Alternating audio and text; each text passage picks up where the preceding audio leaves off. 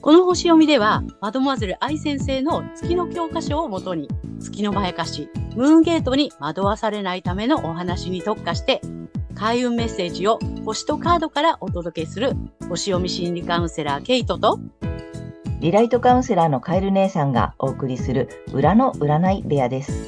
月星座の注意ポイントもお伝えしていますので、太陽星座と合わせてご覧ください。月星座がわからない方は、無料のホロスコープの作成サイトの URL を概要欄に貼っておきますので確認してください。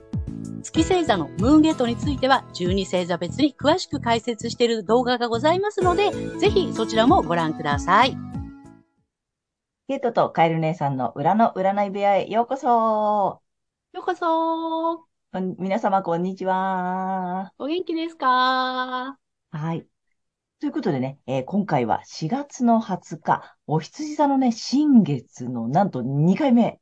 そして、ケイちゃん日食なんだよね。そうなんです。しかもレアな日食なんです。おー。そのね、はい、えー、日食が重なる新月のね、えー、スペシャルな回をお送りしたいと思います。はい。ね、まずは、まあ、けちゃんにね、えっ、ー、と、全体の星読みをお願いします。はい。では、よろしくお願いいたします。はい。今回の新月は、えー、お羊座の29度というところ、Q ハウスで起こる、えー、2回目の新月となります。さらに、新月のスペシャルバージョンの日食です。そしてこの日食も超レアな金環回帰日食となります。はい。でね、あの、ま日本では一部地域で部分日食が見られるという感じなんですね。はい。で、日食っていうのは、えー、太陽、月、地球っていうのがほぼ一直線に並んで、太陽が月に隠されてしまう状態ですね。はい。太陽の一部が欠けて見えるのが部分日食です。そして、え太陽が全部隠れてしまうのが皆既日食。で、太陽を隠しきれずにリングのようにね、見えるっていうのが金環日食になります。そして今回の金環回帰日食。まあ別名ハイブリッド日食とも言われてるらしいんですけども、これは回帰日食と金環日食の両方が見られるというね、これ本当にね、10年とか20年に1回の超レアな日食になります。でね、あの、昔から日食は不吉なものと言われていましたが、これっていうのはね、太陽の光がほら遮られてしまって、こうね、暗くなっちゃったりとか、あとは日食の文字通り、こう太陽が欠けていく、太陽は食べられていっちゃうみたいなね、そんな見た目のインパクトと、あとはですね、日食後に、えー、天力者がね、あの、失脚するっていうことが多かったから、だから不吉っていうふうにね、言われてたようなんですね。なので、かつての、えー、権力者と言われるね、あの、王政とかね、王様とか、まあ、それ、その人たちがお抱えのね、先生術師たちをね、こうあのい、いたらしいんですけども、その王政を守るために日食月食を予測していくのが、あの、先生術師たちの重要な仕事だったそうです。あの、昔々かつてはね。はい。で、日食の先生術的な意味っていうのは、今まで太陽、いわゆる、え王政とか政府、大企業、などの権力者が作ってきた古いものの機能を、まあ、リセット、停止させる。まあ、浄化だったりとか活性化のために、まあ、それは起こるらしいんですね。ですので、えっと、日食っていうのは、まあ私たちからすれば人生を大きく変えるチャンスを与えるパワーが宿る特別な新月というふうにも言われています。はい。さて、あの、新月の方なんですけども、Q ハウスが意味する外国、宗教、法律、正義、高等教育、出版、投資、研究といったね、まあそういったエリアで、え居場所とか、ホーム、安心、安全といったね、まあそういったところに関心が向いて広がっていきそうな雰囲気です。それに対して調和的な角度をとっているのが、魚座にいる土星なんですね。で、ここは、えー、外交とか同盟国、紛争、ビジネス、合意などの、えー、エリアで、まあ、えっ、ー、と、土星先生っていうのは、こう、あの、具現化のためにね、こう、課題を与えたりとか、あと、ビシビシこう、鍛えるっていうような感じなんですけども、その具現化のために、付加価値とか、えー、利益、イメージ力っていうのがね、あの、キーワードなんですけども、まあ、そういった課題を、あの、与えてサポートしていく。そんな雰囲気かなと思います。一方、健康、衛生、えー、食料、兵役、軍隊、労働者などを意味するエリアで、えー、その理想の実現のために飛び越えろよっていうふうにね、こう圧をかけて煽ってくるのが破壊と再生の冥王星です。ですので、これざっと見ていくと、宗教とかですね、または健康とか食料などに関する研究や、まあ、出版物とか、あとは国防に関わる法律などが、もしかすると、こう、インパクトを伴って、えー、話題になってくるかもしれません。はい。いずれにしろ、今までの考え方とか、やり方は、まあ、通用しなくなるかなというね、そんな感じの、あの、まあ、新月かなと思います。はい。まあ、社会のムードっていうのはね、まあ、こんな感じです。はい。はい、ありがとうございました。ありがとうございます。なんかすごいね。うん。特別な感じ。まあ本当にあれなんだよね。二色の意味とさ、すごく重なってるんだね、今回ね。なんかね、うん、なんか政治的な動きだったりとか、その法律に関することだったりとかっていうことが、ね、もしかするとね、すごい話題になってくるのかなっていうね。そんな雰囲気がすごくしてるかな。あとあの、ほら、えっと、お羊座のさ、2回目じゃない？そう。もうさ、だから、まあ、ちょっと前回にもお話ししてるんだけど、リス、なんていうの、えっと、もう一回リスタートなんだよね。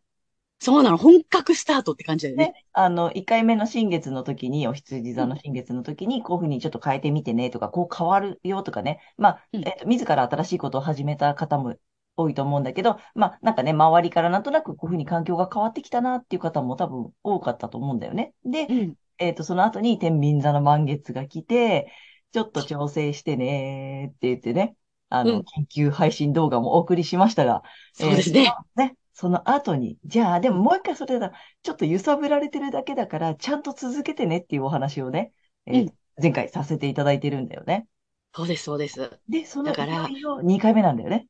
そうなの。だから社会がさ、いろいろさ、ガタガタガタガタしてきそうな雰囲気がちょっとね、するんだけども、うん、だからそれにビビったりとか、それでブレーキかけたりとか、あの、しない方がいいのかなっていうね、そんな感じはします。そうだね。あの、うん、最後のにも言ってたさ、その、ちょっとリセットをしてってさ、その、うん、と悪い意味ではなくて、本当にさ、本当に自分、個人の幸せを追求するために、うん、あの、見直してねとかさ、ちょっとこう、何、女性先生からね、厳しくチェックが入ったりするけど、まあ結局は幸せに向かっているっていうことなんだよね。うん。そうですね。それ伴ってちょっとインパクトのある、ね、周りがガタガタしたり、なんかちょっとね、うん、えー、ニュースが出たりするかなっていう感じがしてるね。うん、見て取れるかなっていう。うんうん。うんうん。ちょっとね、あの、ほら、なんだっけ、国防に関わる法律とかさ、うん。あれだよね、そもそもに移植の時はさ、その政権が変わったりとかってことが多かったっていうのもあるから、うん、なんかちょっと国絡みとかさ、国の規模で、ちょっと大きい感じでさ、うん、大きな変化があるかもしれないし、うん。あとあれだよね、食料ね。そうね。ねそう、ロックハウスはそういうのもあるからね。うん、なんかほら、最近話題のコオロギ。話題のね。ね。コオロギちゃんとかね。ね。そういうのをさ、うん、ちょっと新しいものが入ってきてさ、そこでどういう選択をしていくのかとかね。うん。そんなことがちょっと大きなニュースや話題になるのかなっていう気配が。そう。ね。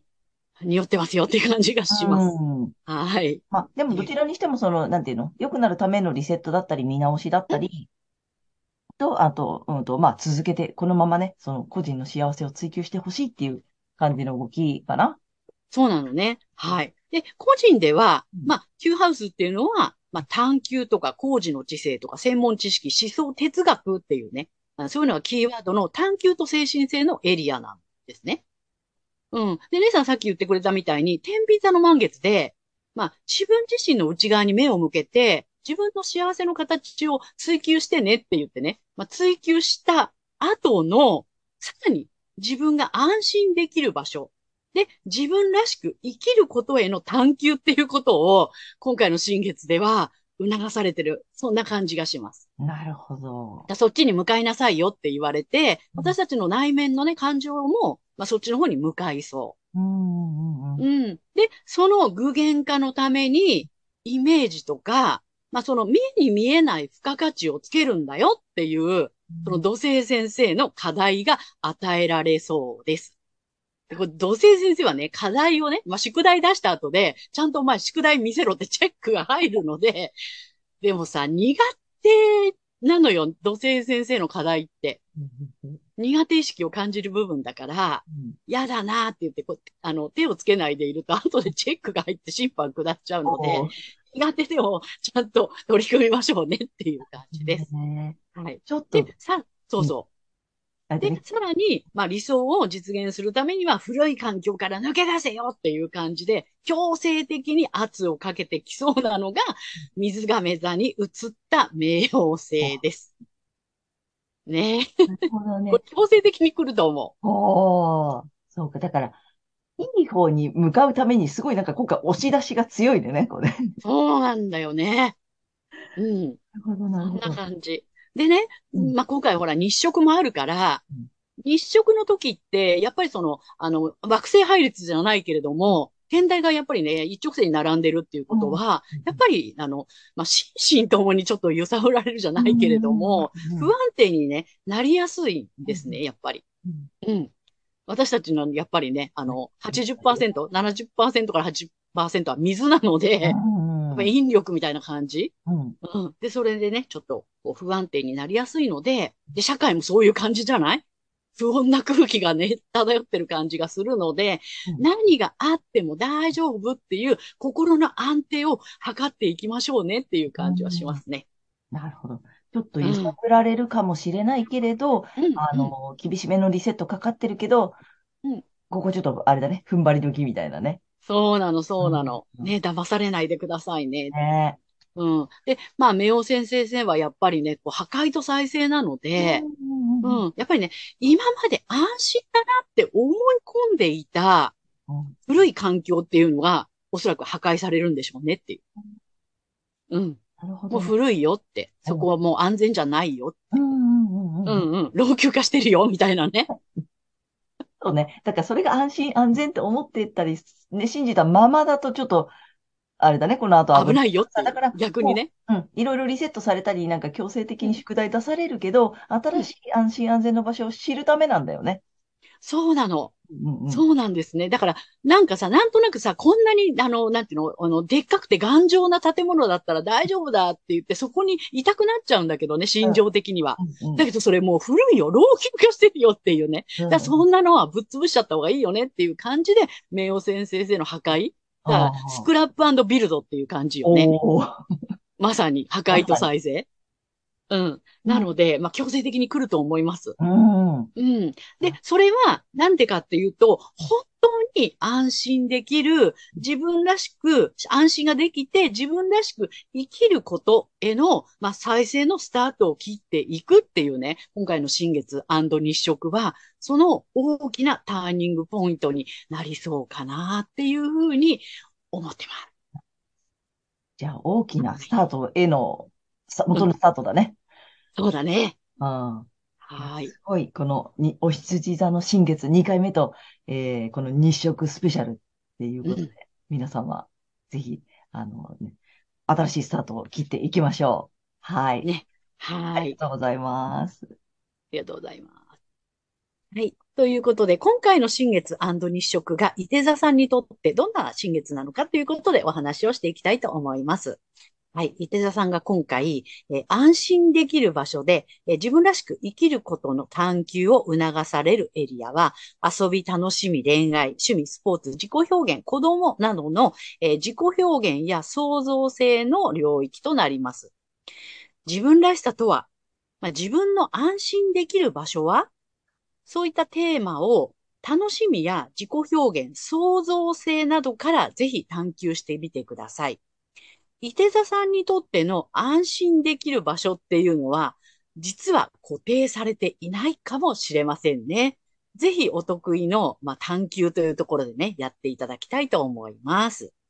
はい。そして、伊手座さんがその具現化のために課題を与えられるエリアは、え家庭、家族、地元、ルーツなどが、えー、キーワードの心理的な基盤、いわゆる心の拠り所、安心できる場所の領域になります。家族の中でしっかりしたお母さん、または良妻賢母などのイメージではなく、自分らしい。例えば、元気に飛び回ってるお母さんのようなイメージですね。理想の自分を演出していくなどの課題にぜひ取り組んでみてください。はい。ここはちょっとね、課題なのでね、ええー、そんなことをみたいなね、あるかもしれませんけども、ご自身のとっての理想の、えー、まあ、人物像ですね。それをぜひね、あの、まあ、家族に教え込むじゃないけれども、まあ、そういう感じでね、イメージ戦略でね、イメージを、まあ、こう、表現するっていうことをやってみていただければなと思います。そして、大きなターニングポイントになりそうなのが、えー、言語とか知的好奇心、学習や通信などの、えー、コミュニケーションのエリアになります。えー、コミュニケーションや学習の方法や内容が変わる。あるいは発信のプラットフォームが、まあ、バンされたことで変わってしまうなど、まあ、そういったことがあるかもしれません。ですが、そこでの変化やピンチは、ぜひチャンスと捉えてください。はい。そして、この時期のラッキーアクションになります。発展のキーワードは直感力、バイタリティ、目覚めなどです。面白そうなこと、あとは楽しそうなことなどをひらめいたら、すぐに行動に移すこと。そして、それを罪悪感なく楽しむことが発展のための開運アクションとなります。はい。そして、恋愛運アップの鍵になるのは、え新しい可能性を自分の意思で切り開いていくことです。で、例えば理想とする愛される人物像ですね。例えば甘え上手な私とか、素直に、あの、言える私とかね。自分もすでにそうであるという意識を持つことで、恋愛運は爆上がりします。ぜひそれをやってみてください。はい。え、ここまでが太陽が伊手座さんへのメッセージとなります。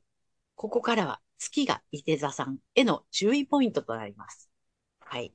この時期、月にとらわれると、自己表現や創造性の領域で自分らしさや安心できる場所を探求したくなります。ですが、え同時に感じのいい人とか、良識のある人として通そうとして、ちぐはぐになって疲れ切ってしまいそうです。ですので、そうではなくて、太陽星座のエリアで探求してください。または、月の囚われから抜けるために、え反対の、えっ、ー、とですね、双子座さんの回をぜひ参考にされてみてください。はい。星読みは以上となります。はい。ありがとうございます。ありがとうございます。うん。月いて座さんはあれだね。なんか、良識のある人とか、なんかね、いい人のふりをすると、うん、あれね、苦しくなってくるやつだね。そう、でも無意識でそうしたくなっちゃうんだよね。うん、なんかこう、ちょっとね、すん、すんみたいな私になりたくなっちゃうんだね。じゃなくて、ぜひ太陽星座の方が、まあ、あとね、あの、苦もなく楽にできるところの方に行ってほしいんだよね。そうですね。反対がね、反対がね、双子座っていうところがね。そう、軽やかにね。軽やかに。はい、軽くね。あの、ちょっと、あの、ヒントになるかわかんないけど、まあ、双子座から言わせていただくと、えー、もし双子座を、このね、えっ、ー、と、伊手座さんが参考にするのは、チャラク。っていうのが、あの、キーワードかなと 思っています。もうちょっとこうね、チャラく、この辺でチャラ、チャラチャラっとね、楽しむといいと思います。はい。ということで、まあ、この星読みの流れを引き継いで、えー、次はね、えー、カエル姉さんのカードリーディングならぬカードカウンセリングに行きたいと思います。お願いします。はい。で、まあ、あの、前回の流れがあるので、はい。もうね、緊急配信動画も見ていただいたと思うんですが、もうちょっと今回はまあ、今回も3枚選んでおりますが、もうね、いっぺんに言って、いっぺんに読むよ。はい。伊手座さん、いきます。だだん。おお。うん。ちょっとね、逆位置逆位置まで来てるのね。うん。この説明もしていきたいんだけれども、前回、あの、天使さんのカードがね、すごくいいメッセージをくれたので、今回もね、ちょっと天使さんのカードを引いてみました。で、今回はちょっとこれを深掘りしていきたいと思っています。で、えー、伊手座さんの引いたカード。えっ、とね、42番、多様性の時代うん。っていうメッセージが来てます。で、ちょっとね、この意味をいきたいと思います。で、まずね、これキーワードが3つあります。このね、多様性の時代の、えっ、とね、まず1つが認め合う。うん。で2つ目が人と同じである必要はない。うん。3つ目がね、選択権はあなたにある。うん。という意味があります。で、ちょっとね、文章を読んでいきたいと思います。はい。はい。あなたにはたくさんの素晴らしい可能性があります。天使があなたに微笑みかけています。あなたはまだ気づいていないかもしれませんが、新しい道を進むために必要な能力は、すでにあなたには備わっているのです。その能力とは持って生まれた素晴らしい資質と努力を惜しまない美しい精神のことです。人の意見は大事ですが、あなたはそれに左右されず、自分の心が真に求める道を歩んでください。あなたがどの道を選ぶのか、その決定権はあなた自身にしかありません。周りの流行に流されたり、大勢の人がやっているからという理由だけで道を選ばないでください。人と同じ道を行く必要はないのです。大切なことはあなた自身の魂の声に耳を傾けることです。そこから導き出された答えこそがあなただけの正しい道なのです。ということで、あとね、えっ、と、いくつか、えっ、と、なんだ、キーワードがあります。あなたの意思で実行する。あと、あなた自身が気づいていくこと。あとね、すべてを受け入れる必要はないっていうの。さっきも出てきたね。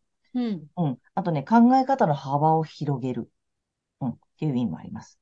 だから、たくさんの選択肢があるよっていうことなんだよね。まあ、多様性ということなので、たくさん選択肢あるよっていうことと、うんと、自分の考えを押し付けないってことも言えるよね、逆に。自分の中にたくさん可能性があるならならば、それをまた人に押し付けないうん。っていうね、こともある。自分も素晴らしいし、みんなも素晴らしいっていうこともあるよね。うんそんなメッセージがあります。でですね。まあ、タロットカード。まあ、どっちも逆位置なんですよ。うん。うん。で、今回、まあ、あの、星読みのね、あの、前半の説明もあったと思うけど、結構課題が出てるんだよね、うん今回。うん。あの、土星先生の宿題とか、なんだっけ、冥王星だっけ？のね、そうね。ね、なんかこう、圧力があったりとか。圧力がね。いろいろいやおうなく。そうそう、課題がね、あの、来てると思うので、まあ、こんな、こういう感じになるのかなっていう気はするんだけれども、もちろん、あの、ピンチはチャンス。で、新しい感じの、なんていうの、あのーピンチはチャンスだし、今度は、その、今まで信じていたものが、もうそれ古くなっちゃってるから、あの、新しくっていいものあるよっていうね、そういうことなんだよね。そうそなので、このね、二つの意味をいきたいと思うんだけれども、まずね、えっと、ソードからいくか。えー、これソードの5なのね。うん。うん。の逆位置なので、あのーまあ、まあ、政治でもあんまり意味ではないんだ、いい、よくはないんだけどさ、なんつったらいいのかな。まあ、ピンチなんだよ。これ、う。まさに。いいじゃん。はいうんあとね、アクシデント。だからちょっとなんかいろいろわたわたしてるのかな。うん。でも、さっき言った通りさ、それがチャンスなのよ。うんまあ、だからすごく今ピンチだなとかさ、えーアクシデントが起きてるなっていうことがあったら、まあちょっと大げさに言うとラッキー。うん。そこがもろ、えっと、見るポイント。うん、なのよ。今、あの、もしかして皆さんに起きている、あの、伊手座さんに起きているピンチとかアクシデントとかなんかね、事件が起きていたら、それチャンスなので、そこね、ぜひぜひね、ちゃんと見る。うん。で、多様性だからさ、いろんなこ考え方とか、いろんな答えがあるんだよっていうことを、ちゃんと知ること、うん。うん、だと思うのね。うん。なので、これとても、だから、今の意味で言うといいカード。うん、そのチャン、ピンチはチャンスだよ。うん。うん、そこに、えっと、見るべきものがあるよっていうことだと思います。でね、えっと、ワンドの4です。うん、の逆位置なの。だからねう、んこれはね、まあ、簡単に言うと楽しめないのよ。本来なら楽しいやつだから。うんうんうんね、うん。楽しめてるやつだし、もう満たされてるやつだし、一応読んで達成したっていうことでもあるので、じゃなくて、なんか楽しめない。なんかいまいちな気がする。うん。とかね、そんな意味なので、でもそう思ってるのが、だから、その、ここにできてるよね。逆位置で、見直して、そこ。うん。そうと、あの、楽しめる。だから、楽しめなくてもいい。今なんか、でもさ、なんかあったよね。いいなと思ったらそっち行ってみてね、とかさ。うんうん。うん。探求して、あの、まあ、ピューンといっちゃうやつだからね。ピューンといっちゃう。そうなんです。そうなんです。なので、あの、型にはまらなくていいうん。メッセージかなと思う。うんうん。本当に本当に。うん。で、新しい形、その型にはまらない形で、えっと、安心の場所とか安全を知っていく。ううん。その多様性をちゃんと今知るチャンス。うん。知るチャンスが来てる。なので、それ全体、全然ピンチでもないし、アクシデントでもなくって、それを新しい可能性を知ることなので、うん。そしたら、この、うん、安心、喜ぶ、楽しくなる。うん。これね、お家の前でね、みんなが喜んでるのね。うん。だからすごく安心安全な場所で、えっと、喜べるっていう意味なので、ぜひぜひね、ちょっとね、その、い今びっくりしてること？なんか、あれ？みたいな。うん。うん。今びっくりしてること、それね、ピンチじゃなくてチャンスです。うん。だからもう一回いろんな方向から見てほしい。いろんな可能性を知ってほしい。うん。っていうね、メッセージだと思いました。なんかこう、繋がってるでしょ？伊手座さん。繋がってるね。うん。うん。なので、足元を見るっていうのもちょっと来てるかな。足元をうんうん。見てって、うん、このね、なんかちょっとこの辺が、あの、奪われちゃうとかね、そのね、ちょっと救われ、足元救われるとかさ、なんかそのうんもあるので、ちょっと足元を確認して、その家庭とか家族とか地元とか、なんかルーツってあったでしょ、うんその後に。そうそうん。あの、ピューンといっちゃってさ、全然新しいタイプの、まあね、例えばね、うん何、しっかりしたお母さんとかさ、家を守るお母さんじゃなくてもいいの。いいの。うんなんかいつもど、いつもいない楽しそうに出かけてるお母さんもあり。うん。だけど、自分のさ、元のルーツ、ちょっう。うと足ん。元見て、そこに安心な場所があるからこそ、飛び回れるんだよね。そうなんだよね。ただただ飛び回りたいから飛び回ってるんじゃなくてさ、飛び立つ場所があるから飛び立ってるわけでしょ？うん。うん。なんかちょっとそこもね、足元も見てっていうのもね、ちょっとカードから来てるかなと思いました。なるほど。はい。ぜひぜひ、あの、ピンチをチャンスにしてみてください。はい。ということで、カエル姉さんのカードカウンセリング以上となります。ありがとうございました。はい。ということでね、えー今回は4月の20日からね、えーと、5月の5日までのね、星読みとカードリーディングをお送りしました。まあ、皆さんね、この回、あの、ご自身の太陽星座の回をご覧になっていただいていると思うのですが、えーぜひね、月星座も調べていただいて、えーその注意ポイントも見ていただき、あとね、あの、申し上げた通り、反対星座のところにもすごくヒントがあるのでね、そちらも参考にしてみてください。はい。ということで、けいちゃん、次回の放送は？はい。えー5月の6日、えーサソリ座の満月となります。また面白そうだね。そうなの、実はね、マジカルムーンと言われてるんです。へえ、そうね、なんか満月ってお名前がついてるのよね。うんうん。えー、楽しみです。はい。はい。はい。ということでね、えー、またチャンネル登録やグッドボタンなどもね、あの、たくさん見ていただいてありがとうございます。励みになっているのありがとうございますで、ぜひまたよろしくお願いいたします。はい。えー私たち二人の個人鑑定の詳細や、えーブログ、公式 LINE などの URL は概要欄に載せてありますので、そちらもぜひよろしくお願いいたします。ということでね、皆様素敵な2週間をお過ごしください。またねー。ありがとうございました。ありがとうね。また次回ねー。